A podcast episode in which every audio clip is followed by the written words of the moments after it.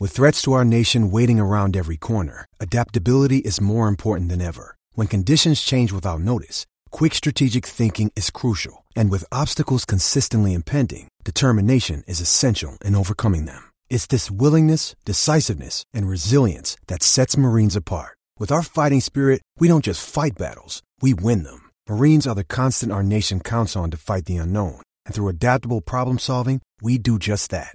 Learn more at marines.com. Another day is here, and you're ready for it. What to wear? Check. Breakfast, lunch, and dinner? Check. Planning for what's next and how to save for it? That's where Bank of America can help. For your financial to dos, Bank of America has experts ready to help get you closer to your goals. Get started at one of our local financial centers or 24-7 in our mobile banking app. Find a location near you at bankofamerica.com slash talk to us. What would you like the power to do? Mobile banking requires downloading the app and is only available for select devices. Message and data rates may apply. Bank of America and a member FDIC. Hey guys, it is Ryan. I'm not sure if you know this about me, but I'm a bit of a fun fanatic when I can. I like to work, but I like fun too. It's a thing. And now the truth is out there. I can tell you about my favorite place to have fun. Chumba Casino. They have hundreds of social casino style games to choose from with new games released each week. You can play for free anytime, anywhere and each day brings a new chance to collect daily bonuses. So join me in the fun. Sign up now at ChumbaCasino.com. No purchase necessary. VGW. Void were prohibited by law. See terms and conditions. 18 plus.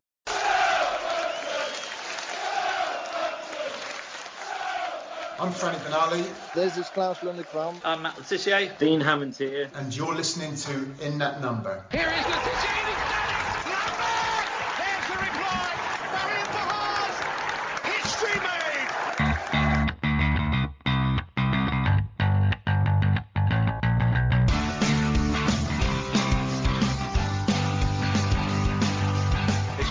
James Oh, belter! Mane for a hat-trick! That's an unbelievable hat-trick for Sadio Mane!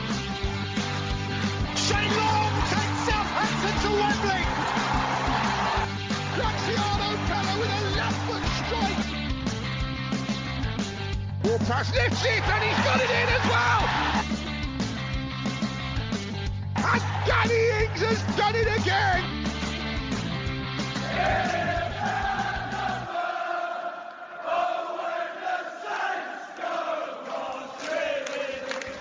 Thanks for checking out In That Number with me, Kevin, the Moscow Mush Milverton, and Ray Hunt. Find me on Twitter at Moscow Mush, and my co-host Ray Hunt at Ray Hunt84. Follow the show at Number Podcast on Twitter, In That Number Podcast on Instagram and Facebook. If you've got any questions for the show, if you can be bothered, send us an email to inthatnumberpodcast at gmail.com. Leave us a five-star review on iTunes or wherever it is you get your podcasts. Share, subscribe, and give us good vibes. Let's go. Welcome back to another episode of In That Number. This is episode 161. Uh, and what a treat we have in store for you today. With the season just one week away, we get the lowdown on everything you need to know with our very special guest. Uh, but before we get him in, let's get in the Moscow Mush, Kevin Milverton. Uh, and also, we welcome back Tim Bazance. Guys, how are you doing? Yeah, yeah, I'm good. I'm alive. I'm kicking. I was hoping for a little bit more of a you know, enthusiastic response there, Kevin. Yes. That's better. Uh, Tim, how are you? It's good to have you back. Oh, it's good to be back. It's uh, it's 5 a.m. here in North Carolina. Uh, the frogs are live and well still this Mating? morning.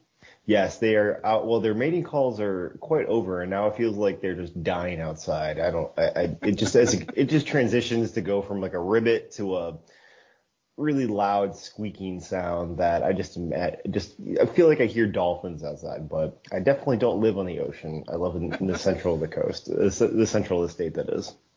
Well, I mean, we can't hear them, so it's fine. That's good. Guys, are you excited about the new season and you know to get back into this hectic routine? I'm nervous. What about the, the show or about the, the season? Everything, yeah.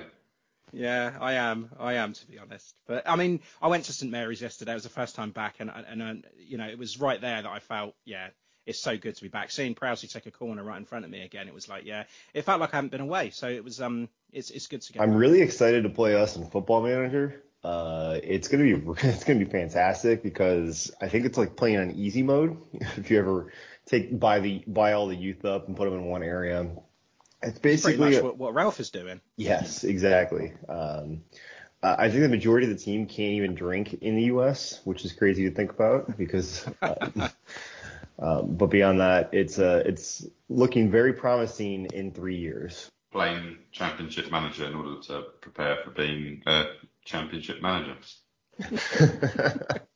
Oh dear. um, right. Anyway, uh, today we're going to discuss the arrivals, the departures. Uh, we're going to go through pre-season, um, and we'll get those predictions in. And to help us do this today, we have the Athletics Saints reporter Jacob Tanswell. Jacob, a massive welcome to In That Number, and thank you so much for sharing your precious time with us. No, thank you very much for having me on. I know uh, that was in different time zones, so I really, really appreciate it as well. Yeah. So uh, we got Kev. What time is that over there for you? Uh, it's quarter past twelve. It's not too bad for you then. It's just just gone lunch. Yeah, and it's uh, quarter past ten over here in Southampton, in sunny Southampton. Um, and Tim, what's the weather like over there? Well, it's really dark outside and it is 90 degrees. So let me do some quick math off the top of my head. So it's going to be something like 28 Celsius. It's too warm for me. And that's it, it's still dark out, so it'll only get to about uh, 31, 32 uh, degrees Celsius that here today, with a, with a little rain. Hmm, don't like that. Um, anyway, uh, Jacob, how is life uh, with the Athletic and, and covering Saints? Uh, yeah, really good. Thanks. Really enjoy it. I think we're just over uh, a month in now, uh, and it's just I've covered Southampton before a couple of years ago, so it's just great to be back and covering a team I support is yeah, it's one of my dreams, and yeah, really looking forward to everything getting underway and the new season starting. Really. Yeah, I'm, I'm, I've been following you ever since you, you came on board with the Athletic, and it's um your content's great, and hence why we, we've got you on the show today. It's, it would be great to um to have a chat and, and find out about our new players. Definitely. Thank you. Yeah, could you tell us how you um, fell into your role at the Athletic? Obviously, you've been covering football for a while. What's your journey been like? Yeah. So I, I I used to play in the academy for Bournemouth just briefly, and I realised about 16 I was much better talking about it and writing about it than I was playing it. Quite a quite a big difference actually. and then uh, and then I just started writing. I, I went to Eastleigh, uh, obviously locally, and I just started writing, and just my passion just grew and grew. And then I briefly covered Southampton during the lockdown season, uh, going to games and writing, and just really that's how I started to grow a bit more of a platform. And then on the back of that, I then had a season last year at Bournemouth, covering Bournemouth their promotion uh, season, which was fantastic. And then obviously we've heard that that Dan Sheldon was going to be leaving, and yeah, just got approached from there, and it was a, an opportunity that I couldn't turn down. Absolutely, yeah. And what's it going to be like playing Bournemouth for you? Is it going to be a bit? No, it'd be great. They, they I think they all knew uh, that I supported Southampton, and uh, I'm from Southampton, so it's, there's no rivalry like that. But yeah, I, I do have a soft spot for Bournemouth for sure. So I do have one question. Uh, so thanks so very much, Jacob, for coming on. Do you did you ever anticipate those two pictures of you being a little kid in the fir- first article you got there on June 20th would would be uh, would be now blasted out to the world to see? so, so for the description here, one of them's uh, him with quite the missing teeth in uh, in, a, in a white and red wig, yelling and screaming in the stands, uh, which is a beautiful picture. And then him obviously rushing the field and looking like you are on uh, cloud nine at the moment. Uh, just I, I couldn't tell you exactly what uh, what year that was because. Um, but that's still both pretty cool pictures that you got that you're able to show and share and connect with the Saints fans. Yeah, that's the thing. I wasn't sure whether to include them in that introductory piece, thinking, you know, for one, they're quite embarrassing. Two, uh, two, do I really want to, you know, if fans start turning on me, do they, do I really want them to see that type of picture? Because I know that'll be brought up, you know, whenever I do something bad. So I thought maybe not, but then I th- I just thought, yeah, let's just go for it. And I think the first one with, you know, quite the, the, the mile long gap in my teeth was uh, the was um Stern John keeping Southampton up in what circa 2007 maybe that was. yeah, yeah. And then the second picture when I ran onto the pitch was obviously the, the um that Coventry game. the So, um, promotion, yeah. Yes, promotion. Yeah. So those are the two stand-up memories for me, as well as Idiakez' missed penalty, which I, I said about. Oh yeah.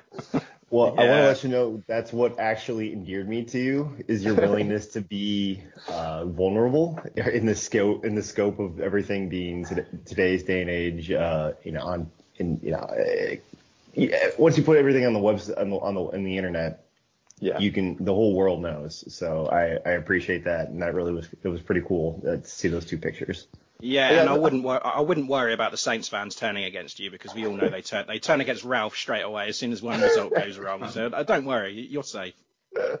That's good to know. But no, I thought if I'm going to be a Southampton correspondent, uh, I've got to show that um, I am a Southampton fan as well. I think that's something that fans probably wanted and something I think they can build a rapport with. Absolutely. Just don't go to Manchester now, will you? that seems to be the theme, doesn't it?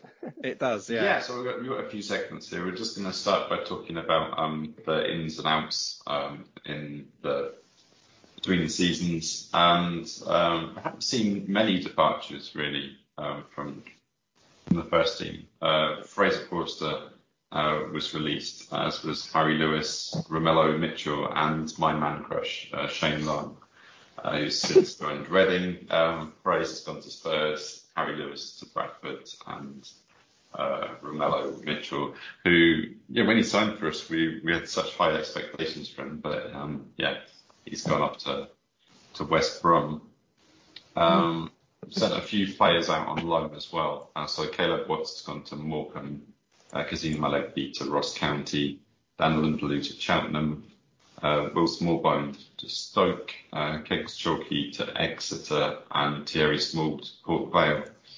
Um, yeah, I mean, out of that lot, is there anyone that you were disappointed in losing? I think a lot of fans would have liked to kept, kept Fraser Forster, wouldn't they? At the Yeah. time. Yeah. And then you think, okay, maybe Gavin Bazunu comes in. He's been they've been talking to him since February. You think, okay, I can see why they've let Fraser Forster go. But other than that, I think they're all quite fair. I think Thierry Small, there was a chance that he would hang around in the first team picture, but then it became clear, especially towards the back end of you know Austria, uh, the Watford game as well, that he needed to go on loan. So I think they're all quite obvious uh, departures, and I like to think there there will be a few more as well to come. I mean, me personally, Jacob, I, I was disappointed to see Kazeem Olaigbe go because he was fantastic for the B team last year, and I was Mm. hoping he was going to make that transition to the to the first team this season. But Yeah. I mean, he's going to be getting regular football at Ross County, so that can't be a bad thing. No, definitely. I think you've seen what Ross County did last year as well with some Slamton players, and I think the references they got, you know, they improved substantially after that because Ross County is a is a club that I think the way they operate is quite conducive to loan players, and Kazeem hasn't really had men's football, so making the step up, you know, he's not exactly the biggest either. Making a step up into the first team seemed probably too too steep at the time. So if he just goes to Ross County, almost bridge the gap between uh, youth team football and senior team football, then uh, hopefully next year he'll be better for it. Yeah, and I was quite surprised with Will Smallbone as well because I mean, Mm. him he, he's had a lot of first team football, and, and Caleb Watts Watts as well. I know he was injured last season, um, but he's had first team football. Uh, Mm. Dan N'Lundulu, I'm not so sure he's ever going to make it, in my personal opinion. Um, Mm. he- He's at that age now where he should be playing uh, for us, but you know he just can't quite make the grade for some reason. Mm, I think so too. I think he was a little bit unlucky last year. I know he had, he went on loan, didn't he? And then a couple of days later he did that hamstring, which ruled out for the rest of the season. So he's not he's not had the best of luck, but I think you'd like to think that now you know, he's back, he's returned to the club. Um, he can really push on and have a have a better loan spell, and it's probably uh, it's same as with a lot of players. Really, it's it's kind of his last chance this season, so we'll be really interesting to see his progress. If if Caleb Watts didn't have that injury, do you think he would have been sent out on loan again, or do you think he would have been given more of a more of a chance? I think he would still be sent on loan. Uh, well, it's just similar to Small Smallbone because although he's been in and around the squad for a while, he, he had made 22 first team appearances in three years because of injuries. He needs to get first team football, and as much as I thought he was really quite impressive in, in Austria, he he needed to be playing week in week out. And with the amount of midfield that Southampton have got, and perhaps they might bring even more in, it's not good enough to sit on the bench or be in and around the squad for another season. He's not really played that much for being what 22, almost 23. So I think with him and Caleb Watts, they do need to get first team football to, to play because it's all right being in the first team, but they'll be what restricted to Carabao Cup, FA Cup appearances at most, really. So yeah, I think I think it's a sensible decision. Right, okay. Uh, signings then. Uh, this is what we really want to know about. Uh, we'll start with, with Gavin Bazunu then from Yeah. Man City, 16, 16 million quid. Mm. Uh, I say we all knew that, that the loss of Big Fraser and, and Harry Lewis, they were allowed to leave, obviously contracts up, and it was essential to get a keeper in as soon as possible before pre-season, and that's exactly what's happened. Um, Mm. But what, what can you tell us about Gavin Bazunu? Uh, you know, why should we be excited for this kid? Well, I was covering Bournemouth last year. Mark Travers was by far, in my opinion, the best championship goalkeeper uh, there, and I think he's superb. And I think he'll step up, step up to the Premier League quite easily. The fact Gavin Bazunu is Ireland's number one ahead of Caoimhín Kelleher at Liverpool and Travers at Bournemouth, I think that tells you straight away, you know, how highly regarded he is and his pe- and his potential. I know uh, most Premier League clubs inquired about him at some point last season. In Everton were really, really interested, and I think Bazunu decided that he'd be better in a better environment at Southampton. So there's a lot to be excited about. The, you know, as I said, the fact that he's Ireland's number one, the fact that there's loads of Premier League clubs that were interested in him, and he's a guy that thought, okay, I'll be, be- better served going to Southampton where I can develop. And the way Southampton are playing at the moment, where their goalkeepers are, are, are frequently hmm. outside the box, I think Alex McCarthy made double the amount of pass, short passes against Monaco as he ever has done in his career in any game. So there's a lot to be excited about in terms of distribution and Bazunu. That's one of his strengths. I was talking to a guy at Portsmouth and Danny Cowley would often say, Gavin, you've got to stand in your box sometimes because you're so eager to come out and be a third centre back. So yeah, it's going to be really exciting and it's a new wave of goalkeeper that Southampton arguably haven't had for a while with Forster, McCarthy and goal. Yeah, and hopefully we can keep him around for a little little bit longer. Um, and obviously he's, he's bettered himself from last season, of course. Um, but do, do you do you feel that he gets the start right away, or is it more likely that Ralph turns to to Maka? Um, because if we're to go off pre-season, I mean, Ralph has rather deliberately played them both on and off, and both Mm. getting exactly 225 minutes each pre-season. I think I think that's just it is a toss of a coin in terms of what we think, isn't it? Because there's nothing to suggest one or the other, isn't it? But um, it was always going to be a shootout. I think Bazunu probably had the edge heading into pre-season, judging by uh, him coming in, uh, signing fans. I think prefer Gavin Bazunu, judging by what you hear on Twitter. That's not always the best barometer, I guess. Um, I, I it's going to be between Ralph and Andrew Sparkes, the goalkeeping coach, and a decision is likely to be made now, uh, tomorrow morning, you know, start of the week, on that, and then they'll start training in that shape for Tottenham. But if you have to ask me, I probably would go for Gavin Bazunu, but I'm not too worried about either because as much as I know Alex McCarthy gets slandered and criticised a lot on Twitter, I don't think he's bad as people say he is. And he's, he's he is adapting because he was a goalkeeper that would, have come off his line and wasn't very good with his feet. And I think he's made a lot of improvements despite sometimes showing some teething issues. Yeah, I, I'm like you. I, think Bazunu will start, and that he probably would get my vote. Hmm. Um, but I'm not. I'm not so down on on Maka. I'm not. Yeah, just I think his good outweighs the bad, and people Yeah. remember the bad a lot more. That's the, that's the way I see um, Alex McCarthy. Mm, I, I think so too. So there's a handful of players that are in a situation in terms of you always you always feel like you're looking out for that mistake and kind of neglecting the other 89 minutes or so. So yeah, it'll be interesting to see, won't it? It will. Yeah, I mean that that leads me to the the, the next question about signings. Um, I, we've re-signed Willie Caballero for a, another Hmm. year, and also brought in Mateusz Lis from Hmm. Altay on a on a free. Hmm. Um, so, what kind of role do you see for the remaining two goalkeepers? Um, Hmm. We sort of suspected that Lis was going to go out on on loan Hmm. straight away, but that hasn't happened. No, I'm su- I'm surprised that hasn't happened yet because that was one of the you know that was very very likely in you know when he signed. So I still expect him to go out on loan, yeah. But I think that's judging by the lack of preseason minutes in the first team. Uh, Willie Caballero, I don't think he know. I think he recognises and understands that he's not going to play unless something goes wrong. But from what you hear as well, you know the reports you get from Willie Caballero, they the, the players seem to love him in that change room. He's so so key. He's he keeps the morale up because towards the end of last season, I'm sure things got pretty tough in that change room. But he's experienced, he's seen it all. You know, he's come in, uh, he's signed a new contract to essentially be a mentor to Gavin Bazunu as well, on and off the field. Uh, the way he prepares for games, his, his professionalism, he's really, really key. And he's almost playing that role of Stuart Taylor that was there a couple of years back, where Mm. he's not going to play, but he's just good to have him around in the change room. You see that a lot, a lot of Premier League clubs now. You know, Scott Carson at Man City, uh, Lee Grant at Man United a couple of years. for a couple of years. You know, these these keepers are really really important, even if they're not you know making an impact on the pitch, so to speak. Yeah, it's almost it's almost as if we've got another goalkeeping coach there as well. Isn't it? Yeah. Just sign him up for another year. It's not going to cost anything uh, apart from the wages. And Mm. yeah, and like, like you said, if something does go wrong, then he can jump in. It's, it's it's I don't disagree with it at all. I think it's great. Mm, definitely, I think he's I think he's a superb signing and you know a super guy, but from what you hear. Yeah. Um, and more signings then. Armel Bella-Kotchap from Bochum, uh, German under 21. Um, tell us more about him because, I mean, played an hour against Leipzig, uh, second half against Klagenfurt, first half against Watford, um, limited time against Monaco. I think he came on the 77th. Um, and he played 73 minutes yesterday against Villarreal. Mm. Um, what have you made of him so far? I, I think he's good. I, when he when he signed, I spent about two days watching most of his games from last year, and the first thing that stuck out for me was, my God, you are very very similar to Salisu in the way you play. Uh, it's Oh, God, quick, does that mean he's going to get booked every week? quick, front foot, aggressive, but he's lacking that passing uh, progression, which is something I worry about playing with a back three because you know, apart from Jack Stephens, who you know his future's unquite unclear, there's not really anyone that can play out from the back. And if Southampton were going to sign a centre back, I thought they would kind of get someone in that mould.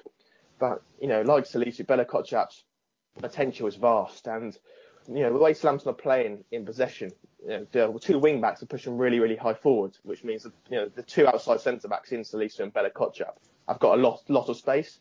So I think one of the things that comes across with Bella Kotchap, he's he's very quick and he's very comfortable in, in manning large areas you know, on the pitch, which perhaps Ben isn't, and that's why he's playing in the middle of the three. So hmm. I think he's raw. I think it'll be a risk to start him with Spurs, but it looks like that will be the case. But you know, I'm not sure we're going to talk about it. But Yan Valery, I think he's been really impressive pre-season, and he could be perhaps pushing for a spot on in the back three as well. Yeah, Bella Kotchap seems to me that he's like a passion project of Ralph. It's just someone that he has to mould, um, youngster coming in, and something that he wants to get his print on, and you Mm. know, turn into a into the defender that we need. I think so too. But it's just whether whether when they lose, if they're going to lose a few games and they get hammered, uh, will Bella Kotchap still you know keep his place in the team? Hmm. Yeah, I hope it's not another Kevin Danso. Vega foreign. Uh, yeah, and foreign. Yeah. Oh God.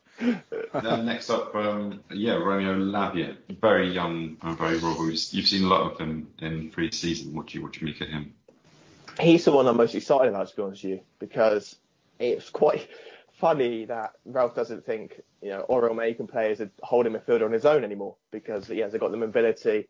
So you think, like to think that Lavia is going to come in straight away, and for a guy that made has made what two cup appearances for Man City, he's going to be thrown straight in and he's going to play a lot, similar to what Tino Livramento did last year. Uh, I've watched a lot of him. He was too good, way too good for uh, Premier League two last year. And I've watched him a few times with Belgium under 19s. He looks really good going forward as well.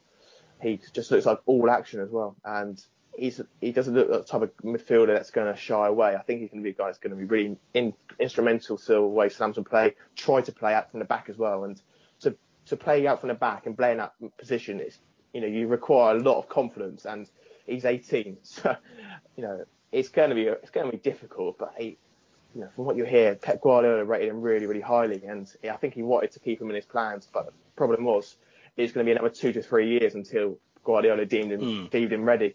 So yeah, coming to Southampton, perhaps for a couple of years learning, I'm really, really excited to see where he goes.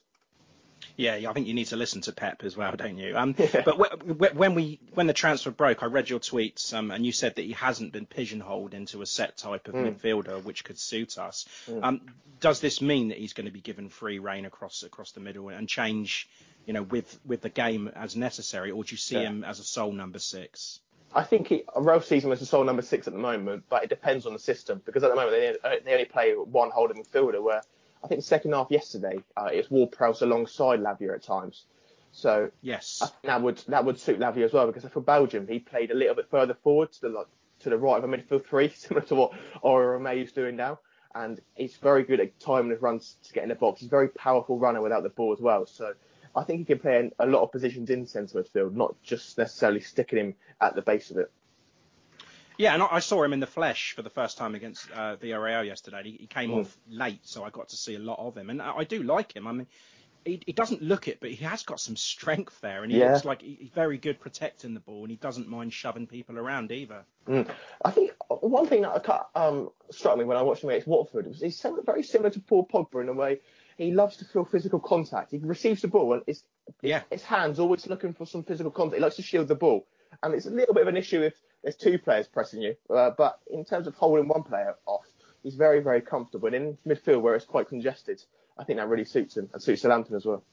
A lot of bookings come in then for shirt pulling, I see. I'd imagine so, yeah. But he is quicker than Romeu, so you like to think on counter attacks he'll be a little bit quicker in making those recovery tackles.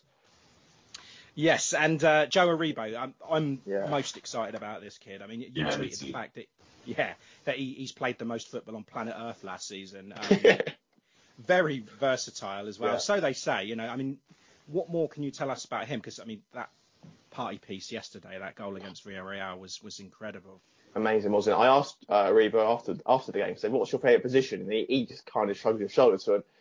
Anywhere that I'm basically in the best position to shoot or make an impact. So I think he likes playing in the number ten role, and he did that second half yesterday, and he looked he looked fantastic. I thought even against Monaco, he came alive second half. He's so strong. He's got this dribbling style that just bustles his way through players, and that was that was no, that was just so perfectly captured, you know, against in his goal yesterday. Yeah, Uh, you know, he's, he's a deeply religious man. He's very humble. He's very quiet off the field. He work, he runs and runs and runs. As, as you said, he, you know, he played the most minutes on the planet last last year. So he, on the face of things, you think he suits Ralph so so easily because he, he's adaptable. He says yes to anything. He's got a can-do attitude. He's durable as well. He can press. He is the perfect Ralph Hasenhüttl Southampton signing, isn't he? oh, I'd like to think so. But I mean, where do you see Ralph utilising him? I mean, wh- where can we get the best out of him? He, he played in the midfield three yesterday, didn't he? And I'm not sure. Yeah.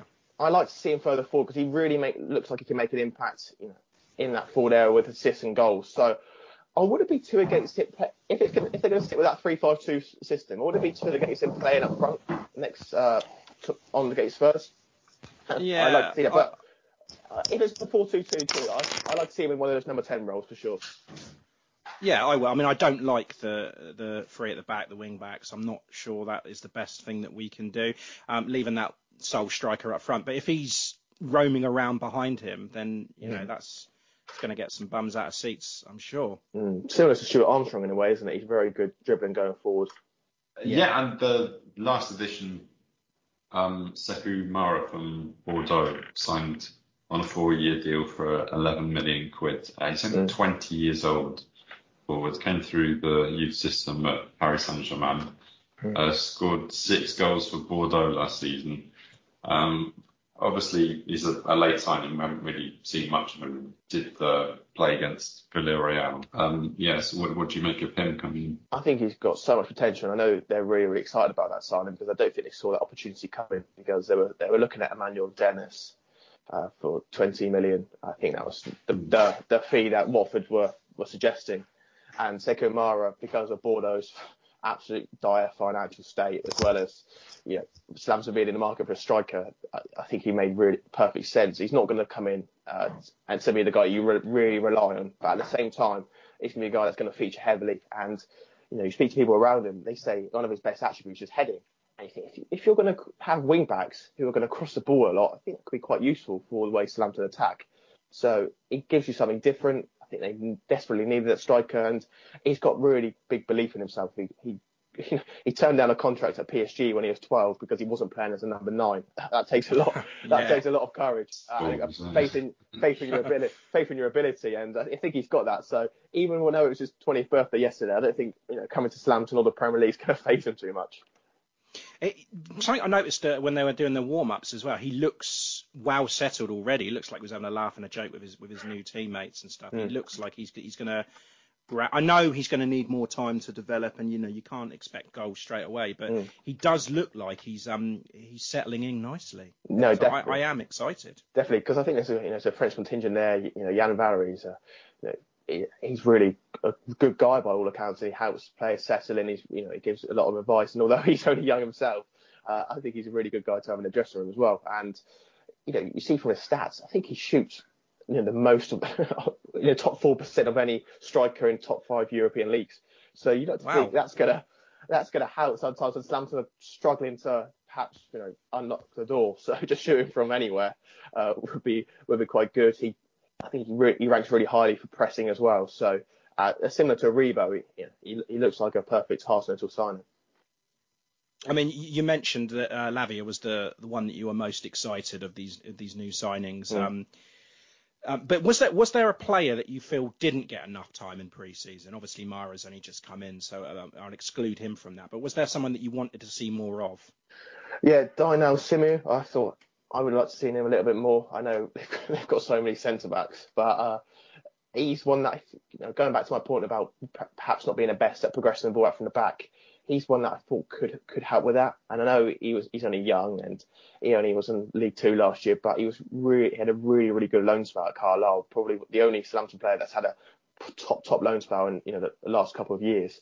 So he's one that I would liked to see a little bit more. I think he got one half against Leipzig, if I remember, and he's probably going to go on loan. But yeah, he's one that I would have liked to see, especially if Bednarek and Stephens do end up leaving. Yeah, and, and in terms of more transfers coming in or indeed out, Mm. uh, have you got any uh, latest reports on Liam Delap? He looks like he's going to Stoke. Uh, from what you hear, uh, from and Dan Sheldon reported yesterday. Now he's in Manchester. Um, but it's perfect for him, really. Um, yeah, they, City do not want to lose him uh, permanently, and I think that speaks volumes of how much they rate him because they were prepared to let you know lots of Bazunu and Lavia go with, with buyback clauses. But uh, I think they see Lavia, um, sorry, Delap as someone that can come in and make an impact next year. So I think a loan to a championship club. I know Burnley were interested, but it looks like Stoke are in advanced advanced talks. And fair play to Southampton because they bought him permanently. I don't think they were maybe too keen to get him on loan. I think otherwise that deal maybe would have happened.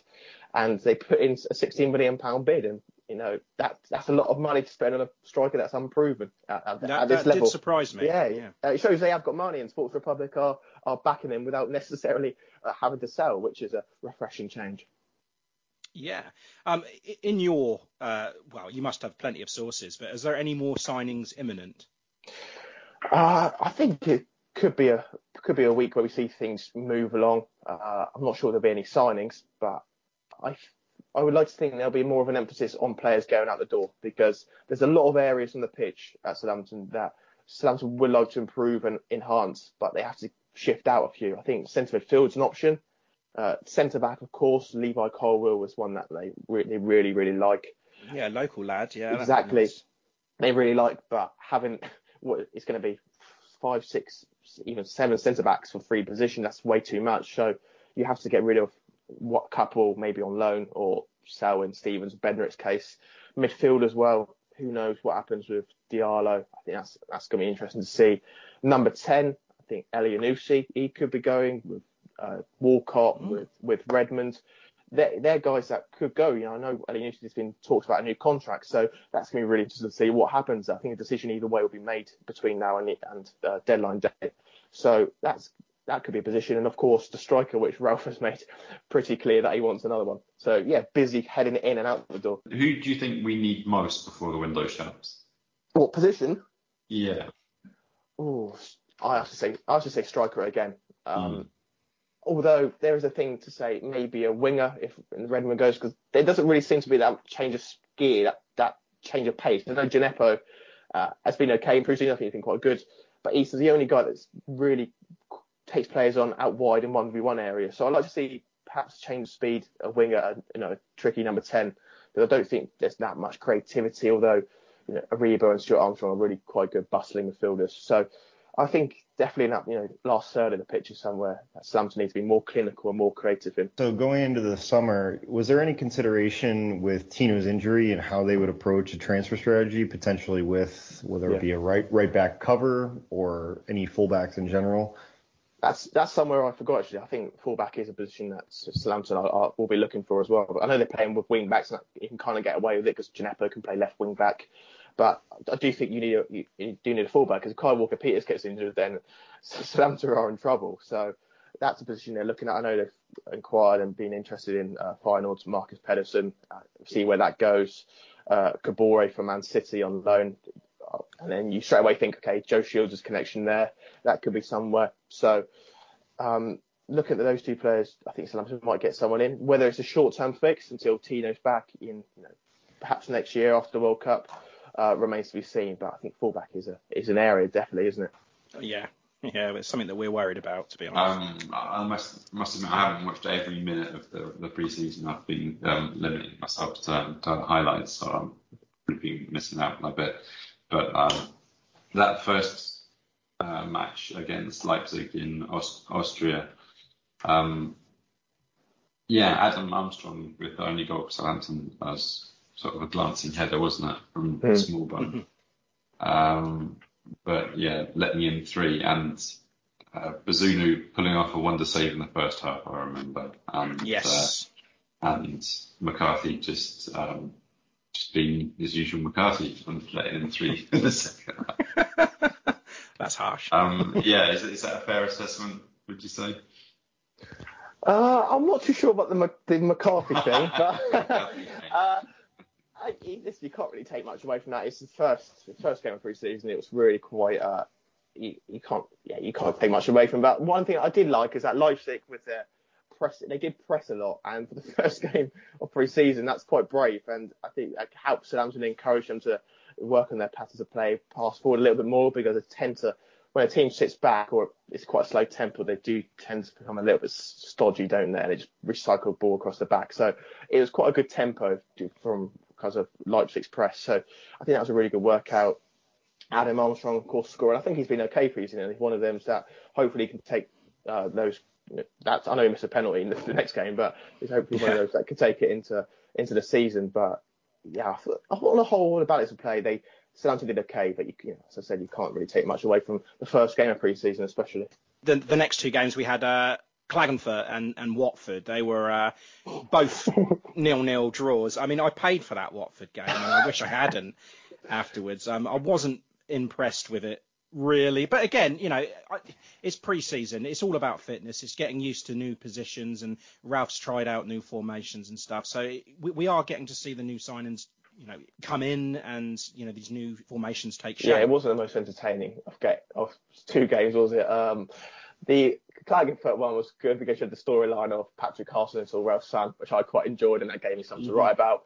oh Uh, yes, and you had an interview with him, didn't you? As Yeah. well, which I saw. Yeah, yeah, really, really good guy, and uh, yeah, made for a, quite a good, interesting interview, I thought. But um, go back to game. Yeah, I think the five, three, five, two was still into practice. And one thing you notice, similar to the Monaco game, is when the subs come on, Walker Peters, Armstrong, they make a huge difference to that way of playing. Walker Peters is Slam's best attacking outlet, in my opinion, and I think he came on and he instantly pushed Klagenfurt back, and it resulted in the penalty, which obviously uh, Armstrong missed, but that was okay. Uh, the Watford game was difficult because I, I was there and it was such a small pitch. It was so dry. It felt like there was 40 players on the pitch. There was no time with the ball, and that's something that you're not going to see much in the Premier League because obviously the ground's better and bigger. So it was a really frantic tempo, and not no team got their foot on the ball and just started to play their way. So it was, it was a bit bit ping pong really, and you can't really gauge much out of that. But Southampton didn't really create much on the flip side of things. And it, one positive was that James Ward-Prowse was back despite some rumblings on Twitter who didn't believe that he was injured Yeah. in Austria. So that that's always a positive and a relief. Yeah, and the the game against Monaco, fantastic second half, of course, and then yesterday uh, the Villarreal game. I mean, I was sat next to a guy who's when Saints went one 0 down, he kind of his his mood just dropped and. The, the abuse started right away. There was a lot of shouting at the referee, and it was like, "Oh, good! It's, I'm glad to be back now." Um, but a lot, a lot of panicking already. But um, I thought the, the, the Villarreal game was okay. I mean, the Villarreal are a good side. Mm, um, really obviously, they've got um, uh, you know, Emery yeah. uh, managing decent side Villarreal, Europe, uh, Europa Conference League team. Uh, but I, I was quite impressed with it, and we had a lot of good spells in that game, especially when, when we equalised, and then we, we, you know, we got a second which was ruled off. Hmm. But that, that, from that point, that spell, we looked really good. Mm, I, I agree, and but maybe it's because Southampton are a little bit further along in their preseason preparations in Villarreal, and which kind of allow them to come on stronger straight away after the second half. But take nothing away from it. You know, I think it's really good practice for the Spurs game because Villarreal fantastic on the ball. They're really ball hungry, and the way Southampton are playing, they're not pressing quite as much now. They've kind of tailored it, so they're getting used to working in a defensive shape without necessarily pressing all the time. So being nice and compact and stuff like that. So that first half, although Villarreal went were you know were leading, I, like to think Southampton were quite organised the way they in their shape. In, you know, they didn't get played through too much, only on counter attacks and down the channels, which obviously which resulted in their goal. So it was really quite a good dress rehearsal almost because I think that's what the way Southampton are going to approach the Spurs game. So a good difference, a good uh, contrast of styles to what they faced. You know, I've talked about Leipzig who pressed completely and they didn't, weren't really interested in having much of the ball, whereas Villarreal were. So I think Southampton have experienced quite a few different challenges, which hopefully should stand them in good stead. Uh, yeah, and at the same time, I'm trying not to be too uh, panicked about it, but there is. I mean, Saints broke quite a lot in that Villarreal game, and mm. they looked like they were going to do something with it. And then, of course, it went backwards again, and it was just being recycled along the back. Uh, wasted opportunities. I am quite concerned with the fact that we haven't got that creativity still. That like, they don't seem to know what to do when they get in those deep positions. And mm. it almost seems to me like I was thinking the only way that we're going to score is from a set piece or from a Villarreal mistake. And of course that didn't happen. So is that something that you're concerned about, like lack of goals again? How many times have you said that, that you think Southampton are only going to score from a set piece? I think that's uh, yeah. it's kind of the thing really in recent years. It is, I always think to myself, if Southampton are working their way in and around the box, and they need someone just on the edge of that box, just to take a deep breath and play that pass through. Who's got the composure and the quality to do it? And I don't really see that player. They haven't got like a Tadic anymore, who can just every whilst everything else is just rushing and busy around him, who can just calm down and just thread that ball through. So I do think they miss that tub, a little tub, a bit of guile in their play. I know Stuart, Stuart Arms was really good. I really think I, I love him. I think he's a fantastic player. But he, yeah, he, he's a little bit I don't know, he's a little bit rushed and panicky sometimes in that final third. So it's just something, something that can just calm down is is something Southampton still missing. And you know, I think one of the counter attacks Southampton had last uh, yesterday was Moussa Djenepo, where he just got the ball and ran and ran and got that free kick, mm-hmm. and that's that's great. But maybe when you get into that position, if you have someone that's just a little bit calmer who can just pick that pass to one of the strikers, then I think that Southampton will hopefully score a few more goals and create a lot more chances out of it. Here's yeah. hoping. But on the whole, like pre-season in general, um, mm. were you were you happy with it?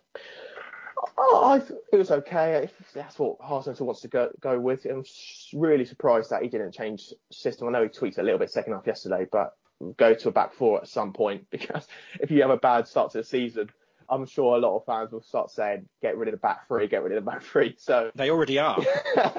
well, yeah. So I'm surprised they haven't. Um, it's been okay. And as Ralph said yesterday, uh, there's, there's been times in pre-season, other pre-seasons where they've, they've, smashed opponents and then they rock up to Burnley away and they're woefully underprepared. So, so I think time will show uh, next week against Spurs and um, the month of August. So it's been a pre-season that's been pretty standard. I, I was never expecting so too many goals and I wasn't expecting too many goals conceded either. So yeah, it's, it's been all right. I, yeah, just just going into that uh, first game against Spurs, um, where would you what would you put your money on? Um, is he going to stick with the back three, or is he going to revert, revert to the classic four-two-two-two?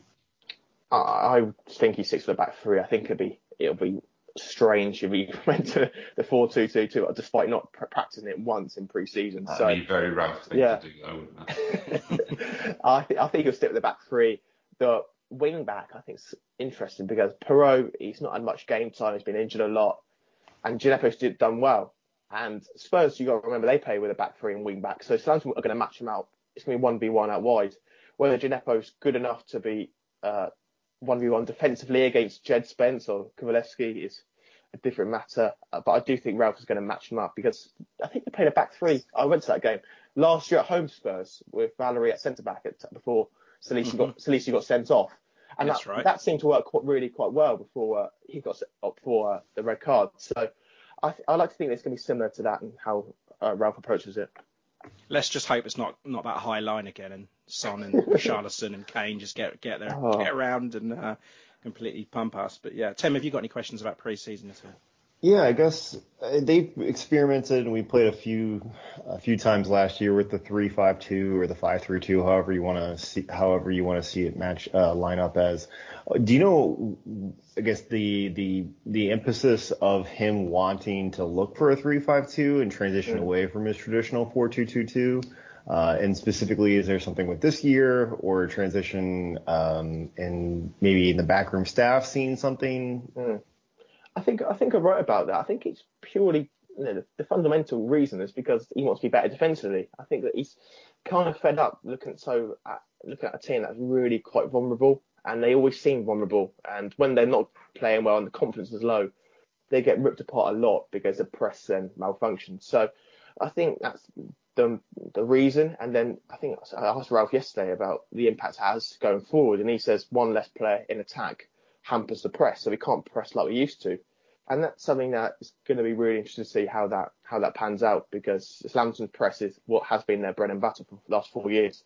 So it's slightly changing away from that and relying on you know back three of Bednarek, Salisu, Bella Kotchap, and then Lyanco and Stephens to come in uh, is is a risk. But if if they're confident, i have got a piece coming out on Ruben Selles, new assistant manager, and I spoke to a few of his old players, and they say he's really really good at training a defence in terms of their position, their shape.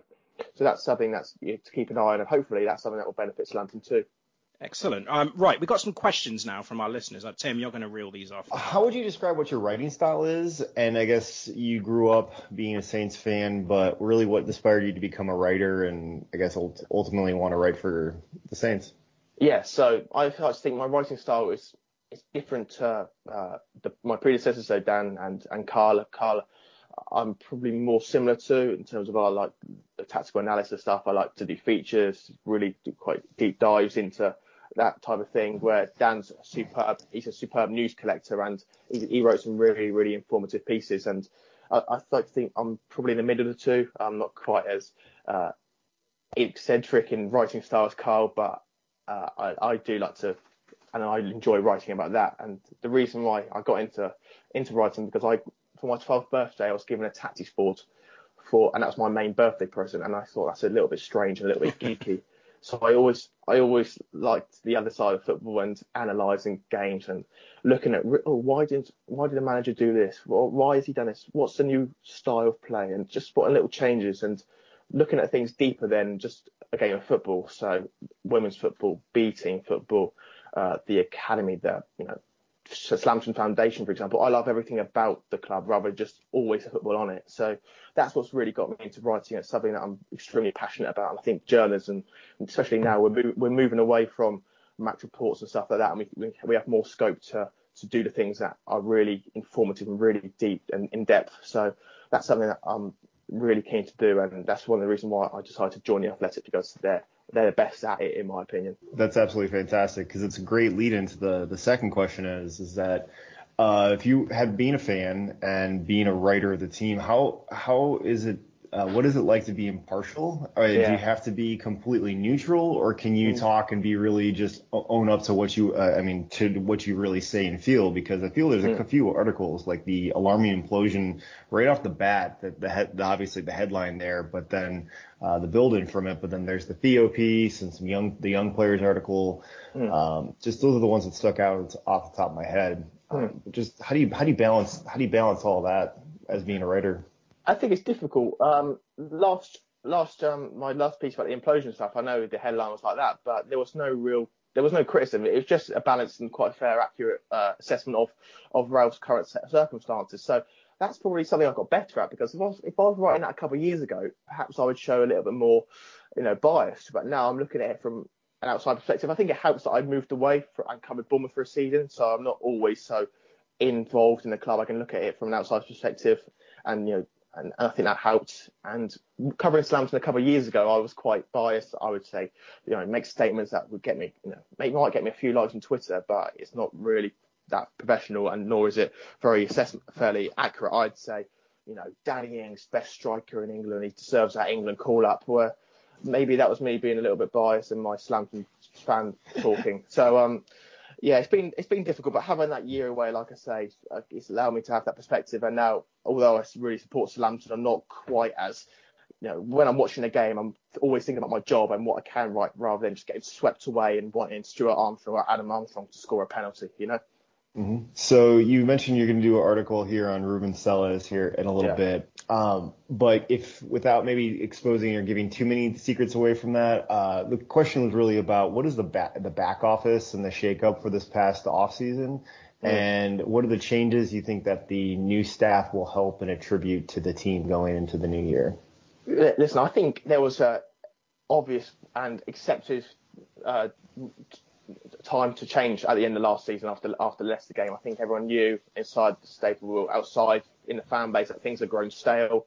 Ralph needed new impetus, new But support, Kelvin new Davis. I mean, yeah, exactly. He's a, he's a legend, and it's it's tough. But I I applaud Sports Republic for doing that because the easiest easy decision would have just got been to get rid of Ralph, but they decided to take the more the, the longer option and get you know change the whole backroom staff and add, you know Carl Martin. He's really highly regarded. He, he trained. He was shadowing Ralph not last year, but the year before that. Uh, So he knows the Ralph style particularly well. Then he went back to the under 18s last year, had you know really good success there. And now, unlike uh, I think it's Kelvin Davis, he's going to be replacing in that type of remit. He's now during games, he's up in the uh, by the itching with the analysts and he's feeding back information. And he's the guy who's in charge of Slamson in possession. So I like to think that Ralph's given him more responsibility than, but maybe he previously did under the, the previous three coaches. Alex Clapham, he was a the other first team coach. He was a journalist. He used to write. He's got his own website. He on tactical analysis. He's really in depth and he knows all the nuances of the pressing system. So you like to think having someone that well versed in it, as well as doing set plays, as well as being in charge of everything dead ball, is another weight of Hasenhüttl's shoulders from doing absolutely everything. And just lastly, Selles, he's been in ten, been at ten different clubs, seven different countries, and he's only 39. And he's not just been an assistant manager, he's been a manager, he's been a fitness coach, he's been an analyst. He's done so many things, and he's got such a varied skill set that you think he can only be better and and and and improve. And from what you hear, I think the players are, are really really impressed by by him. So that's hopefully something that Southampton can be happy happy about and take it into the new season as well. That's uh, that's fantastic because, well, on top of that, what else uh, should we be optimistic about going into the new year? the, the international Oh. break, I think. Uh, uh, they're just the young players because although it's a risk, it's so so exciting. And I said this last, I said it this season, but especially compared to last year, it didn't feel there was many storylines around Southampton apart from are they going to finish 13th or, or 17th. There- Nowadays, you've got a lot of young players coming in. Potential Ralph looks like he, you know, he, hopefully he's going to be re-energized. He can he can get that you know, smile back, that get that passion back, and if they can go on a run of form and actually rather than win four out of six games and then lose the next ten, they can find a bit of consistency, and that's that's the thing Slamton are searching for. That's the thing that I really want more than anything else. Just being a team that is stable and it doesn't have to veer from one result to another about questioning Ralph's uh, future or not. So would you say stability is the biggest concern that the team needs to address or take care of going to the new year? Yeah, I think since Ralph's come, it's just fluctuated like you wouldn't believe, hasn't it? It's, they, you know, last year they were in a good position, season faded away. After this year in February they beat Spurs. I know the hierarchy were really, really keen to like let's just kick on now, let's use this as a springboard, and then it you know, faded out again, didn't it? So that's something I think Southampton need to do. And if they can get have these runs of form where they're really, really good, and then when they drop off, they're still managing to eke out draws and not just lose comfortably and get hammered every week. That should serve Southampton better, and it could be the difference from between finishing 17th and in the top 10 as well. So if a top 12, top 10 finish, if you offer me that, I'd, I'd certainly take it right now. I think we all would definitely take any. I think I think any non-relegation place is always good to be just just just at a, at a at a baseline and then build Progress. from there. But mm. yeah, progress. Definitely. All right, so a little slight pivot away from what we've been talking about, but I'm really uh, with working with the Athletic and a subscription type service.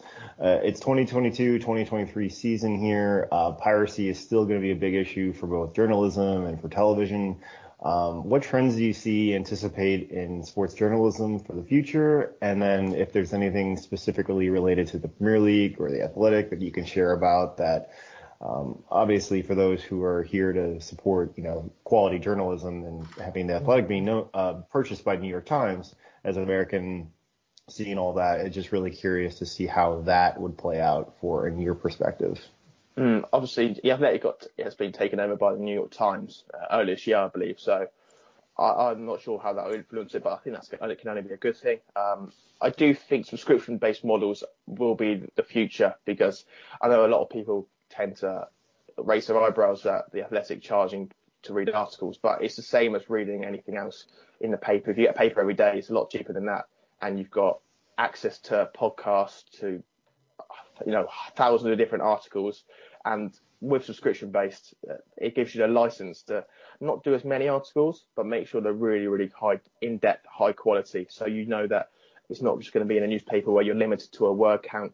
You, you know, you can put as much attention, as much effort into any piece you want. There's, a, there's one piece that I'm hoping to do this season, and I, I won't, I won't say yeah in case it doesn't come off, come off. But it's going to take months, and that's the, the thing of a subscription model. You you are afforded months to do the pieces that fans really care about rather than just rush it and think, okay, I need to get you know a certain amount of articles out a day. So I think that's the way journalism's going. In terms of piracy, you can't have that sometimes, but I'm not sure if it's too much of an, of an issue in terms of screenshotting and stuff like that. So um, for one pound ninety nine or whatever it is at the moment, I think it's it's really extremely good value. And if you like in depth features and like to know everything about your club, uh, yeah, I think it's perfect for you. So, Sports Republic, uh, the multi-club ownership model, so City Football Group, the Red Bull Empire. Uh, what are you th- the thoughts on the Saints progressing towards that type of uh, type of ownership model? If that's uh, anything coming up down the pipeline within the next calendar within the next calendar year or the rest of the school the rest of the season. And I guess how what do you feel about that as a as a means to the future of football?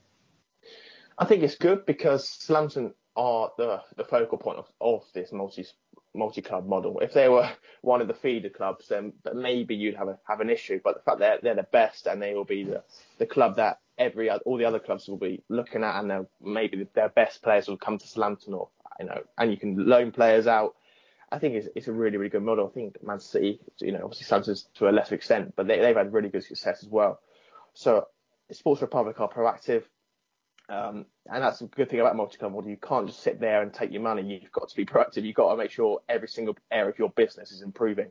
So Samsung and Sport for are going to be more hands-on than Gal Gal was, although I'm not sure that's that's too difficult.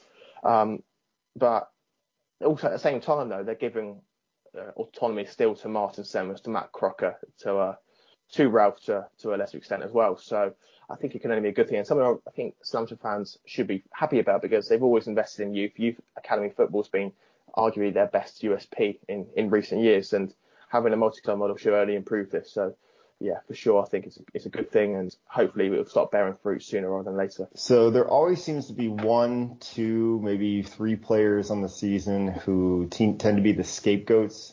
Uh, I think we've talked about on this. Yeah, I think uh, I think Kev's already got his, his, name on uh, McCarthy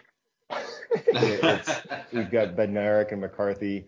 Um, ultimately, that's one. Do those two deserve the hate? And then two is a little bit larger question of like, what's the balance between ha- having giving an appropriate, healthy criticism towards players that we feel that need to be acting or playing better? Question.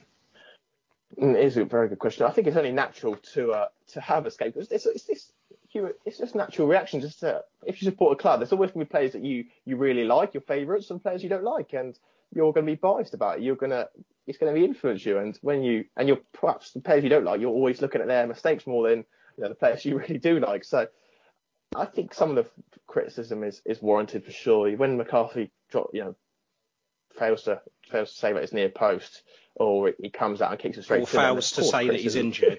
no, I don't want to get, in get involved in that because that was just a, that was a car crash of a game, yeah. wasn't it? Even though it was a draw. Um, the Bednarek thing, it's a strange one for me because he's long been Ralph's favourite, and there is a feeling that you know a couple of years ago he was one of Sam's favourites as well. The, the way he was, you know, put his body on the line, Ralph's firefighter as he was call him. I think the, the, where the issue comes from is that he hasn't really learned from his mistakes. It's similar to Stephens He's the same player, he's making the same decisions as he, he is now than he was four years back. And I think that's where fans maybe get frustrated. You can obviously tell me better than I could, but it just looks like he's still making the same. So he's still scoring own goals, deflected efforts. You know, he's he's getting out pace in the channels. His positioning he gets is quite naive at times. So of course there's, there's criticism. But like yesterday, there's a, there's a goal that although he ended up flat on his backside, he wasn't solely at fault. And I don't know if I saw a lot of that or a lot of that reasoning on, on social media. So yeah, it, it certainly needs to be balanced and it's just it's just human nature at the end of the day. All right, it's the last and most important one of all. You're walking down late night in South downtown Southampton. Uh, you've got one Saints player you can pick who's going to end up being on your side in a fight when you get picked off. Who who do you want on your side in a back? They have to be current, and who uh who who do you want in a back alley fight? Well, yeah, first answer would be Oriel May, wouldn't it? Uh, but he just seems like a too, too nice bloke. I would have said Fraser Forster if he was here. Mm-hmm. Um, so I had last year, mm, so that was my that was my go-to for last year. Oh, I'm gonna go. I'm gonna go Che Adams. I think he's just looks he's he's thick set. I think he, he's quick, so he can if he wants to run away, we can run away as well. he's you know I, I, like to think Che as well, but yeah, Oriol Romeu will be the, the first answer, wouldn't it? Um, I've got a question actually on transfer policy. Um, our policy is uh, signing youth, building them up, and then yeah, seeing what they can do from that. But is this model successful in the Premier League? Because I mean, I don't know what the, the, the plan is for Sport Republic and what they you know what they hope to achieve in the next three or f- three or four years or whatever. Is it just to you know buy these young players for for cheap, uh, progress, sell them off for a profit, you know, and and while treading water in the Premier League, or do they want to progress and do they want to get back to those days of the um of uh, Koeman and, and Pochettino? I think that's a million dollar question to honest, you, Paul. Um, I think the first option looks like it looks quite likely, judged by this summer and the direction of travel. They started last year with Broja and Livramento. That looks like it's going to be one in terms of buying players between 17 and 23. When when we did the the Joe Shields piece, a lot of people that said it thought that was be the case. Buy players between 17 and 23 flip them over for a profit, reinvest. Whether that's sustainable and maybe you can stay in the Premier League, that's that's different different question. Maybe with the better young players coming and growing, they can incrementally get better and better. Uh, so it's going to be it's going to be interesting to see how this the success of this summer is interpreted in years to come. Because if this is really good summer and all the players hit the ground running, Slams will continue this. But if they go down or they have a season where it's lukewarm, they might think, okay, we're still going to invest in young players, but we need, we obviously need to some experience. To, we can't have a 27 year old James Ward-Prowse being the granddad of the group, for God's sake. So maybe um, this season will determine, or this summer, sorry, will determine how Samson's uh, policy happen, um, Samson's policy is in the next years. Yeah, I mean, this is it. I mean, I want to. I'm going to the to the fan forum, um, and I want to pose that question: as in, what's the five year plan? Is there a five year plan? Are they planning to to make a profit and get out? I mean, I, I just don't know. I just want to know what their plan is if they are going to progress and keep and keep going. But I don't think it's quite sustainable with all these youngsters. I just don't. I just don't see it happening, especially in the modern Premier League. A lot, a lot of teams uh, are spending a lot of money, um, and if we've got the money there, you know, I, I, would like to see those more experienced players come in. Also, it, it, it is a thing because I know there's an option of another player in instead of Lavia in the same position for the same money. And this guy was, I think he made 100 first team appearances at, at a club. And he did he did go on to move to another Premier League club, but he was an option. And the fact they chose Lavia, who's who's not paid in the Premier League, is a risk. But they obviously have so much trust and so much faith in him being a being a better player than this, than this other player. So that's really interesting to see, and it is a huge gamble. But if this pays off, the, the rewards, not only financially, but the, the excitement at St Mary's, the league position perhaps, the take, taking other Premier League um, clubs by surprise, it's, it's vast. So that's that's going back to the, the question earlier. This is something that's really exciting me ahead of the season. Well, that's good. One more question before we go into the predictions. Um, B team, uh, which player do you think is going to make the biggest? Don jump? Ballard. Yeah. Um, mm. I I think he's really really good, and um, I'm surprised he didn't go away to Austria but he, I, I think another year in a B team. He's only Scored two again 18. yesterday. Yeah, exactly. I think another year in a B team where he can just score goals for fun it is going to be immense. And hopefully we, we can see him maybe towards the back end of the season, similar to Tyler Dibling, although he's gone. Yeah, he's gone, and Uh, I'm, I'm, I, I, mean, I yeah. hear that Jimmy J Morgan's being scouted as well. I mean, he's only he's very young, so I don't know, Mm. you know, what his future is. But with Ballard, I, I- think it, it- there's no rush on him, but he's a guy that's they're really excited about. Good, good uh, striker, good head on young shoulders. He's got a fantastic uh, group of people around him who will guide him and, are- sensible. They're not trying to rush him to a, you know, to either be in the first team or get him out and get him on loan. I think he's going to take nice and calm. But Ballard's someone that I'm really looking forward to seeing in the B team. Yeah, me too. Uh, and also, just quickly on the uh, on the women's team, how do you think they're going to fare in the in the championship? Well, they've uh, they've whole new Yeah. team, haven't they? Um, it's, it's it's great. It's great to see, and I'm I'm so so delighted. Like going back to what I said earlier earlier about my passion for other aspects of the club. This is brilliant. That this is going to be on equal footing, hopefully, with the men's at some point. and there'll be more games at St Mary's this Yep. year. Hope there's going to be really good attendances, and there's some players that were there last year that are still there, and I think they can progress as well. You know, Caitlin Morris, I'm sorry, not Caitlin Morris, Ella Pusey, I think is really quite an exciting player. Um, there's there's several new signings as well. The new the New Zealand Yep. Uh, international, you know, that's a that's a big coup for Southampton, who uh, only turned professional this year. So I'm hoping to cover these. Uh, cover the women in, in a lot more detail, and hopefully we'll get something out in the next in the next month or so on this because yeah, it's something that's really interesting. And Southampton have made fantastic improvement and quick improvement in this in the last couple of years. Yeah, and just um, they haven't played a lot of pre-season, obviously, because their game against Charlton was called off last week. But they played today against Lewes, who are also in the championship, so that will be a good marker. Mm. Um, I'll be Mm. checking that out because they kick off at midday today, I believe. Um, r- right then, uh, Mm. predictions then. Uh, Tim, can you take some notes on these because I always fail to write them down and then I've got nothing to go back on, and I don't want to go back and listen to our predictions. So yeah, if you make a note of them and then remind us how, how wrong we are. Um, I'm gonna I'm gonna start with Jacob and all of these because, you're the guest. Um, so Jacob, where are we finishing this season? Oh, um, uh, I've got to not be biased. I'm going to go 15th or 16th. I'm taking 16th. I would. Okay, I would love to say top 12, and I don't wouldn't, I wouldn't rule that out, but just from last year to this year, yeah, 15th or 16th. Okay, Kevin. Well, if you've revealed you're going 16th, um, I think uh, I've got a feeling that everyone's going to go 16th. I'm going to say 17th. Ugh. and I, I, I really don't see where the goals are coming from. and and Tim. Uh, 19. No. Whoa. No. Oh no. Oh Mhm. dear. Had to be you, didn't it? Oh, Yeah. Tim. Okay. Uh, I don't. I don't feel calm. Uh, I guess I'll explain since it is relegation, but I. I, I don't see us out of any of the teams who are current who currently stayed up last year. Um, what yeah, what the progression is. I think that we would be a, we're going to be a fantastic championship team, and that we have the average you know the average age of our signings are below the age of 21. Um, but I don't see the thing about the thing about Premier League. The thing about that is you need to be able to you need to stay consistent year in and year out, year in and year out. You can't necessarily do that when you have 20 year olds, and the expectations of doing that is it's a Didn't, lot. um, so I'm, didn't I'm Alan willing- Hansen You say say that? you don't yeah, win exactly. anything with kids, Don't yeah. win anything with kids. Uh, Alan Hansen said, and then Man United went and won the league. Yeah. Uh, well, we'll see. we'll see. Um, top scorer, Jacob. Oh, James Ward-Prowse.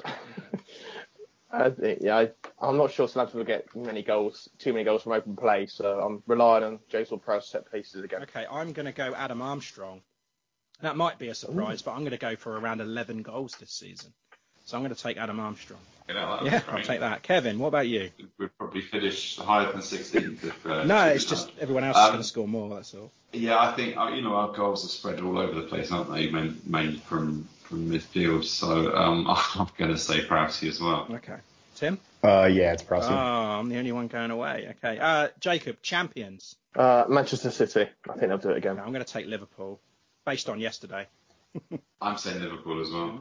Uh, it will be Manchester Not City. United, is it? Let's face it. Um, Jacob, uh, top four. Man City, Liverpool, Tottenham, Chelsea. Wow. I am going to go Liverpool, City, Chelsea, United. I'm going to I'm going to stick with Liverpool uh, winning the league. Uh, City second, Chelsea third, and Arsenal fourth. So I've got City, Liverpool, uh, City, Liverpool. It's going to be um, Spurs, and then I've got not uh, and then Manchester United. No Chelsea. No, I think I think they'll be oh, they'll finish fifth or sixth, Wow. and Tuchel they'll they'll they'll they'll, they'll want Tuchel out. Wow, wow, that is that is bold. Jacob, uh, relegation then, uh, starting with 20th. Oh, don't make me say Bournemouth. Um, um, Leeds. Oh God, I'm gonna go. Okay, I'm gonna say Fulham bottom, Bournemouth 19th, Leeds 18th. Wow. Got it. Okay, I'm go- I'm going- going to take uh, Nottingham Forest 20th. Uh, Bournemouth, sorry Jacob, uh, 19th. um, and I'm going to go Leeds 18th. Fulham will make it, I think. Fulham 17th, and then Saints. I'm going Bournemouth bottom, um, then Fulham 19th and Leeds 18th. You think Forest will make it, Kev? Yeah, yeah, they've got Lionel Jess. Okay. And just you, Tim. Uh, Forest 20th, us 19th, and I think I did have another. I, I did have a normal, a regular team. Everton. Liverpool. No, um, no, I had Brentford 18th. Oh, okay. I had Brentford 18th. So I, I thought Fulham and Bournemouth, Bournemouth would stay. Okay. Jacob, this is an interesting one. Um, first sacking. Now, when I looked at this, I looked at the odds at who's going to be sacked first, and actually Ralph was was the favourite. But I'm not going to go with Ralph. But what what are you going to go with, Jake? I think if depends how Bournemouth's transfer window ends up, but I can really, really see Scott Parker either walking away or, or going fairly quickly if the, the, their current squad is stays like it is because it's it's woefully underprepared. But I think if you look at Frank Lampard, you just think you're getting Yeah. you look like a guy that could could be sacked by October, just the way Everton run. Uh, so I'm going to go Frank I did I did think about Lampard and Parker, but I'm going to go with Jesse Marsch. Okay. That's my call too. And then me, You said Patrick Vieira last year. He's still there. I did say Patrick. Yep, I did say Patrick Vieira. I'm gonna say Brendan Rodgers. No way. Yeah, I'm gonna say I'm gonna go with Brendan Rodgers. He's gonna get off. They're gonna get uh, Leicester's gonna get a terrible start, and he'll be gone in Oct- early October. Another bold one. Mm. Uh, Jacob, who's winning the Champions League? Oh, I'm going to go Man City. Every year I say Man City, so surely their year this year. it's surely. exactly my um my thoughts. I always say Man City. It's gonna it's gonna happen soon, and I, I think it will be this year. They're they're gonna lose out in the league to Liverpool, but they're uh, focused on the Champions League this year. So yeah, Man City for me too, Tim. I normally end up saying Paris Saint Germain, don't I? But um, I'm going to jump on the bandwagon with Man City again. So as that means it's definitely going to be Paris Saint Germain this year then.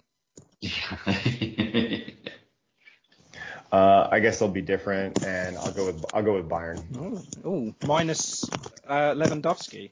Lewandowski. Uh, I I think that they will be just fine. I think they will too. Um, Jacob, uh, promotion. Who's getting up from the Championship? Oh, I'm. I, I, I really. I know everyone says it, but I think Norwich. Bad start yesterday. Yeah, I know, but the way the way they are, just experience, just the way they they they go about it, it looks like it could be Norwich. But I'm I like really interested to see how Kompany's Burnley gets on. I watched I watched them on Friday night, and they just look like passing a a lot, completely yeah. different side. Yeah, they actually, actually passing on the floor Yeah. as well, which and not take not have- not having their goalkeepers take free kicks from inside their in their half all the time. So that's that's really really quite a positive. So yeah, I'm looking forward to seeing Kompany's Burnley, and hopefully they can go up as well. I do I do like So them. you got Norwich, Burnley, and who's the who's the playoff winner? Oh. Right. I think it's going to be one of the teams that went down last year. It, I'm going to say Watford again. Mm, not dissimilar to mine actually. I'm going to go Norwich are going to be champions. Um, I'm going to go Sheffield United, um, and then I'm going to go Watford winning the playoffs. Um, in no particular order, um, I'm going to throw Watford, Burnley, and West Brom. Oh, okay. They got a back-to-back sometime. All right. So initially, right when Burnley went down, I thought that they were going to be an absolute like stable point of the championship for the next five to ten years or so. With Kompany and a couple of their different signings, uh, I think they're going to win the. I think they're going to pop right back up, and he's going to do something fantastic. Um, then secondly, is what we're looking for. Uh, I am going to take the great team known Millwall. as. Uh, no, no. Uh, I think that, and here is my truly bold prediction. I think Luton Town is going to take second. And then I think uh, I think uh, Watford will be probably Watford or Sheffield United, but I'm going to go with Watford as the is the playoff winner. So Excellent. Um, right. Okay. So now a little bit of fun here. Uh, it's just over or under. And So I'm going to give you a topic, Jacob, um, and a number, and you're going to tell me if it's over or under. Okay. Okay. So last season we scored 43 goals. Over or under? Over. I'm going to go under. Under. You're going under. Oh. This is this is nice and positive, isn't it? A great start. Tim, over under 43. under. Under. Okay. Uh, goals against. We we conceded 67. It's got, it's got to be under. It's not sustainable. Yeah, I'm go. I'm go. Yeah, I'm going sure. under. I'm going under. Kev, Yeah, under, under, under, under. Timothy. Uh, under as well. Uh, okay, goals then for individuals. Adam Armstrong, obviously two. Everyone's got to go over that, right? Yeah. Over. Good. Over the crossbar.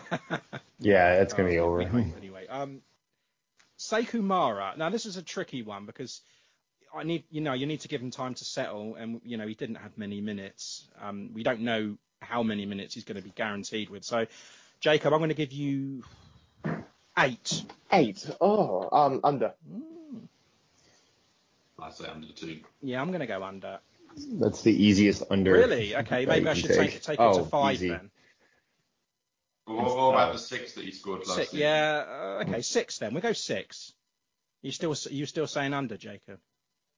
I'm, I'm still saying under. I think there's a lot of uh, pre- responsibility for him to score that many. I think, yeah. Uh, First season, just let him bed him. Okay. But then, you know, how many did uh, Broja score last year? Six in the Premier League. Okay, Prowsey then, 11. Uh, under. Under. Yeah, I'll go under. Bearing in mind you picked him as your top scorer, guys. I, He had 10 last year. Is that correct? He did. Um, yeah, so JWP, I mean, the the odds are in your favor that something he'll get injured or something like that. So under is the, probably the correct answer. But I think 10 or 11 is about right, especially as he's the perm- is the, the penalty kick taker. Uh, and Prowsey assists. Uh, I'm going to give you eight. over. Ooh. I'm going to go under. Under. Uh, Salisu yellow cards. uh, let's go. Let's go nine. I like to think he's learned a little bit more. Uh, under. Under. Yeah, I'm going to go under. Uh, yeah, under. We hope. Under it It is. is okay. How many did you get last season? You got eight last season. I don't know. Ten maybe. Uh, James Ward-Prowse free kicks. I'm going to give you four. Over. Ooh. I'm gonna. Can I take the same? You take push. You take push. Yeah, I'll do that. I'll, I'm going to take. I'm, he's going to score four. Four. Yeah, that's a nice, it's a good number, isn't? I'll, I'll take the same. Uh, I will take three, but I will take under. Okay. Uh, wins, Jacob. Uh, nine. Um, can I say Yeah. the same? I'll say the same. I'm going to go under. That's bad, isn't it? When you think of it. Yeah, I'm going to take under. Uh, Christ. See how positive you're feeling, Kev. Uh, over. We're gonna we're gonna finish 17th, but we're gonna win 10 or more games. we're just not gonna draw any. Yeah, it doesn't quite work, does it? Tim, nine wins. Un- uh, under. Oh dear. Uh, points, 40. Over. Yay! I'm going to take under. I reckon. And uh, And then everybody else is taking under. Yep. Under. Okay. Uh, clean sheets, eight. Definitely under, surely. Um, I want to go over. Hey! New keeper and all. Back, back three. Yeah. Yeah. um, can I go the same? yeah. On, under for me. Okay. Uh, red cards, two. Over. Yeah, I'm taking over. I'll take the same again. Okay. Tim? Hmm, good, good one. Uh, I will take three, so over. Okay. Uh, and the last one, penalties scored. I'm going to give you four, Jacob. Over. Uh, I'm going to take over two. Yeah, go Uh, I will take a push. Okay, I think four. I'll take Okay. four. Right, that is about it. Um, Jacob, uh, before we let you go, um, can I get a prediction for the Spurs game from you? Particularly the lineup. I want you to g- go through the lineup uh, and give me a score prediction also. Okay, so the lineup, I'm going to go 3 5 2. Bazunu, uh, goal, back three, Salisu, Bednarek, Bella Kotchap. Wing backs, Walker Peters and Perraud. Uh, midfield, Lavia, Aribo, Ward-Prowse. Strikers, Adams and Stuart Armstrong. Oh, and Mara off the bench. Yes. Okay, and a score prediction? I'm going to go 1 1. I'll take that. Definitely take that. We don't often do very well at Spurs, but yeah, that's great. I'll take it. Um. Anyway, yeah, I'm sure everyone is following you across social media, but for some reason, if they're not, uh, can you remind us how to follow you, Jake? Yeah, so you can find me on the Athletic for Samson's coverage, but also on Twitter uh, at J underscore Tanswell, and then that's the links to all my pieces and all my rambling tweets as well. So yeah, Perfect. thank you. Yeah, and I really, really look forward to to checking out your stuff throughout the season. Uh, yeah, best of luck. Uh, really look forward to hearing from you again. Um, and any time you want to come back, if we haven't put you off, that is, um, you're more than welcome. And I, I understand that you're um you're going to be on uh, Total Saints. Yes, yeah, thank you so much for having me on, and yeah, for sure, um, anytime. I really, I really enjoyed today, but yeah, we'll be on the Total Saints podcast with with Alfie House on the Echo. Uh, we'll be swapping, or and maybe sometimes we'll be together as well. So looking forward to that, and you know, just discussing Southampton in general wherever I am. Perfect. Thank you so much for giving up your time, Jacob. It's been amazing. Appreciate it. Cheers, guys. Lovely stuff. Cheers. Cheers, mate. Up the Saints. Up the Saints.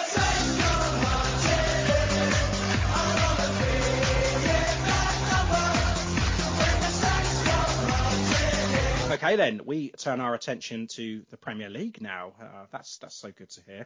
Uh, Tottenham next week, uh, Saturday the sixth of August, three o'clock kickoff, and that is at Tottenham Hotspur Stadium. Um, biggest win against Tottenham at Tottenham was a four-one win back in October of 1897. Do you remember that, Kev? yeah, of course. Like Yeah, and that was in the Southern League. Um, we've had a few three ones uh, over the years. January 1971, uh, Hugh Fisher and Mick Channon with a double. Uh, 1990 FA Cup third round, 3-1 victory. Uh, Le Tissier, Rod Wallace, and Barry Horne. Um, and September 2003, a 3-1 win again, of course. Uh, James Beattie with a double and an Anthony Gardner own goal. Head to head, then, Saints have won 65, Spurs have won 85, and we've drawn 51 times. Uh, before we get your uh, your preview, Tim, I've got a little bit of a, a quiz here for you. It's not much, but uh, yes, I just want want to know where your mind is. Highest paid players in the team in the Premier League, uh, and the team's biggest transfer. No cheating now. I'm going to give you Crystal Palace. Highest paid player in so Will- Z- Zaha. Yeah, how much? Uh, 180 k a week. 130. Not a bad guess. Uh, and the record transfer. Um, we'll go with Gui Guehi or 20 was it 23 No, for him? no. I will tell you, it's Christian Benteke, 27 million quid. Wow. So there we go. Um, So was that because he was from probably, Liverpool? and he, yeah, he was- he was good once. He could actually score. Yeah, when he was at Villa, I remember he playing. Yeah, Well, good player he was. Nice, and strong, good in the air, good finisher. Yeah, we could have used him. I'd have taken him. uh, Tim, right, Spurs then. How's it going to go? Shit. Right, and then next week. Uh, going back, our probably our best game of the year was Tottenham away. If you ever got to take a look, please look at the highlights. The first half was the most ridiculous I've seen us play in all uh, any game whatsoever. Uh, absolutely ridiculous. We had over 10 shots in goal in the first half alone. Two late goals from JW uh, from from J, uh, JWP Moy, um, Cross, yeah. Yes, from two from two late goals from JWP crosses with uh, for Muhammad Elyounoussi and Che Adams in the rain. Our friend Stevie was there. Shout out to him. He sent me some uh, some snaps from that while back, and I was completely jealous of that game. Um, but nonetheless, Spurs took fourth last year, 71 po- uh, points, qualifying for the Champions League un- under Antonio Conte. Spurs swiftly corrected their mistake by hi- of hiring Nuno Espirito Santo at the beginning, even though he got manager of the month in August of 2021, and brought in Conte in early November.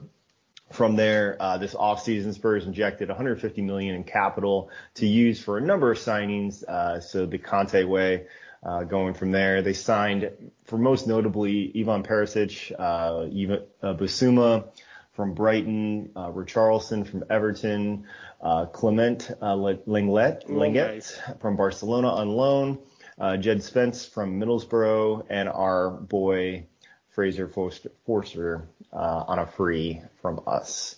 Uh, the only two real notables uh, that are outgoing, number one is Steven Bergwijn from I, for Ajax, uh, and then CCV Cameron Carter Vickers, American center back, uh, is uh, after a, a, year loan spell in Celtic, they did sign him permanently. But uh, they do still have a, since it's the the end the, the end of the year, the end of the signing uh, period isn't over yet.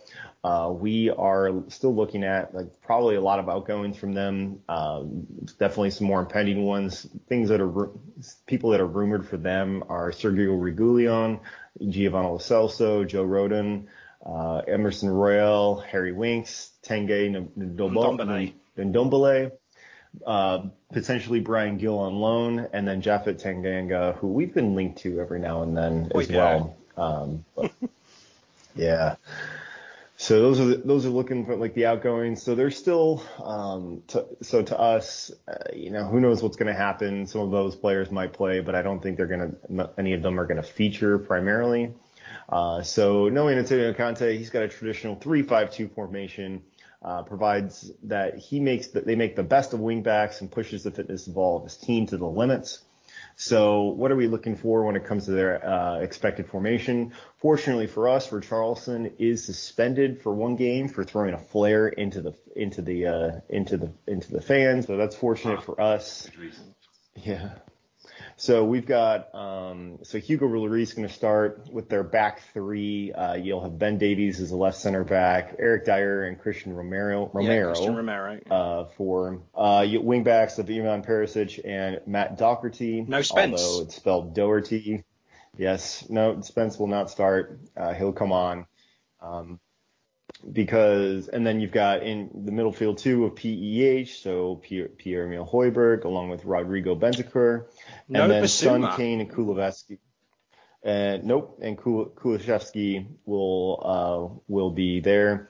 The subs, since we've got five subs in the year, things that I'll feature that I look to expect um, either in some part uh, because of the five subs. You'll see players on the bench who will definitely get uh, get on the field at some point. Bissouma, Spence, and Lucas Moura are my three locks to to get on the to get on the pitch to score. yep. What what is our key battle? Uh, well, it's literally just us against ourselves, and if we can handle a back three, uh, I do uh, predict that we will also be in a back three formation. And he was really good about um, uh, and by he as in Jacob was very great about um, looking to see what type of formation we would expect. I think what we lined up against Villarreal uh, will be great, except I don't think Mara will start. So seeing that uh, Bazunu will be our starting keeper, Salisu Bednarek and ABK. Uh, I think Djenepo will start, although that's not necessarily what I would prefer. I think Djenepo and KWP. I think it'll be uh, Ward Prowse uh, Lavia, Stu, Aribo, and I think Che will be the uh, the actual the starter up front. Excellent. Okay, uh, all that's left is the predictions. So uh, I'll start things off then. Uh, I had this score written down a long time ago, as soon as the transfers were announced. Sorry, the fixtures were announced, and I haven't swayed from it at all. Um, and I know that some people in the Discord have said this as well but I'm not changing it. I'm going to go a 3-1 Spurs win. That's exactly what I've written down. Oh, okay. Are you staying? yeah, I think I'm going to stick with okay. that. Uh, I know that Alex is also going for a 3-1. And Tim, we already have your prediction. You said 9-0, didn't you? That is correct. 9-0 Saints win as Ralph licks the tears off of Antonio Conte on the on the sideline. Okay. But but really? No. uh, 2-0 Spurs win. Okay, perfect. I really like how Jacob's so optimist, uh, optimistic compared to us. Yeah, it's not it's not a great start, is it? I, okay, all that's left this week then, Kevin, I've got a where am I for you. Are you interested? What if I say then no? I will read it out for Tim. Oh, okay. Okay, uh, so you understand. Um, the first clue was five points. The second clue was four points, and so on down to the fifth clue for one point. Um, where am I? Okay, so this city is 128 miles from St Mary's Stadium. You'd be mad to go for that, right? Yeah. Okay. Um, and approximately 103 miles south of Old Trafford. Mm. Deep in the middle. So. Ooh. Ooh. okay. Uh, clue three for three points. Uh, one of the founding members of the inaugural Premier League, finishing three points above the relegation zone. No. Um, clue four for two points then. In the county of West Midlands on the River Sherbourne, if you know your rivers. Done. Mm. You want the fifth clue? Yeah, I. Okay, uh, you'll get it on this one. Nicknamed the Sky Blues with a capacity of 32,000. Yeah, Coventry. Yeah, Coventry City. And the name of their stadium? Oh, wasn't it? Yeah, was it's named after the sponsor, It isn't is. it? It was Um, known as the it was it was known as the Ricoh Arena, but it has changed. Um, it is now known as the CBS Arena or Coventry Building Society Arena. So there we go, Kevin. One point. Okay. Wow. Sorry, I put the pressure on you there, didn't I? Yeah, well, at least I got a score to better for next. Yeah, that's true. Yeah. Okay. Right. That is it for this week then. Uh, next week we will be back uh, for the Spurs game and we will preview uh, Leeds United at home. Our return to St Mary's. Um, yes, uh, my thanks to well, our thanks to Jacob Tanswell for for coming on today. Um, I will put all his details on the show notes, um, so please go and follow him and, and subscribe to the Athletic for all his pieces. Um, and get on Twitter, and he's very, very active. Really nice guy as well. He, his, his DMs are open, so yeah, so contact him. Yeah, dick pics, uh, send them all away. But yes, um, so from me, Kevin, and Tim, up the Saints. Up the Saints. Up the Saints. Up the Saints. Up at Southampton.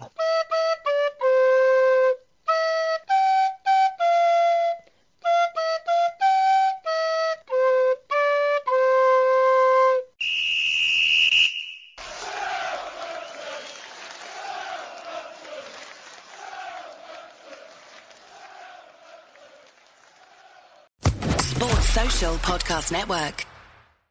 Step into the world of power, loyalty, and luck. I'm gonna make him an offer he can't refuse. With family, cannolis, and spins mean everything. Now, you wanna get mixed up in the family business. Introducing The Godfather at ChumbaCasino.com. Test your luck in the shadowy world of The Godfather slot. Someday, I will call upon you to do a service for me. Play The Godfather now at ChumbaCasino.com. Welcome to the family. No purchase necessary. VGW Group. Void where prohibited by law. 18 plus. Terms and conditions apply.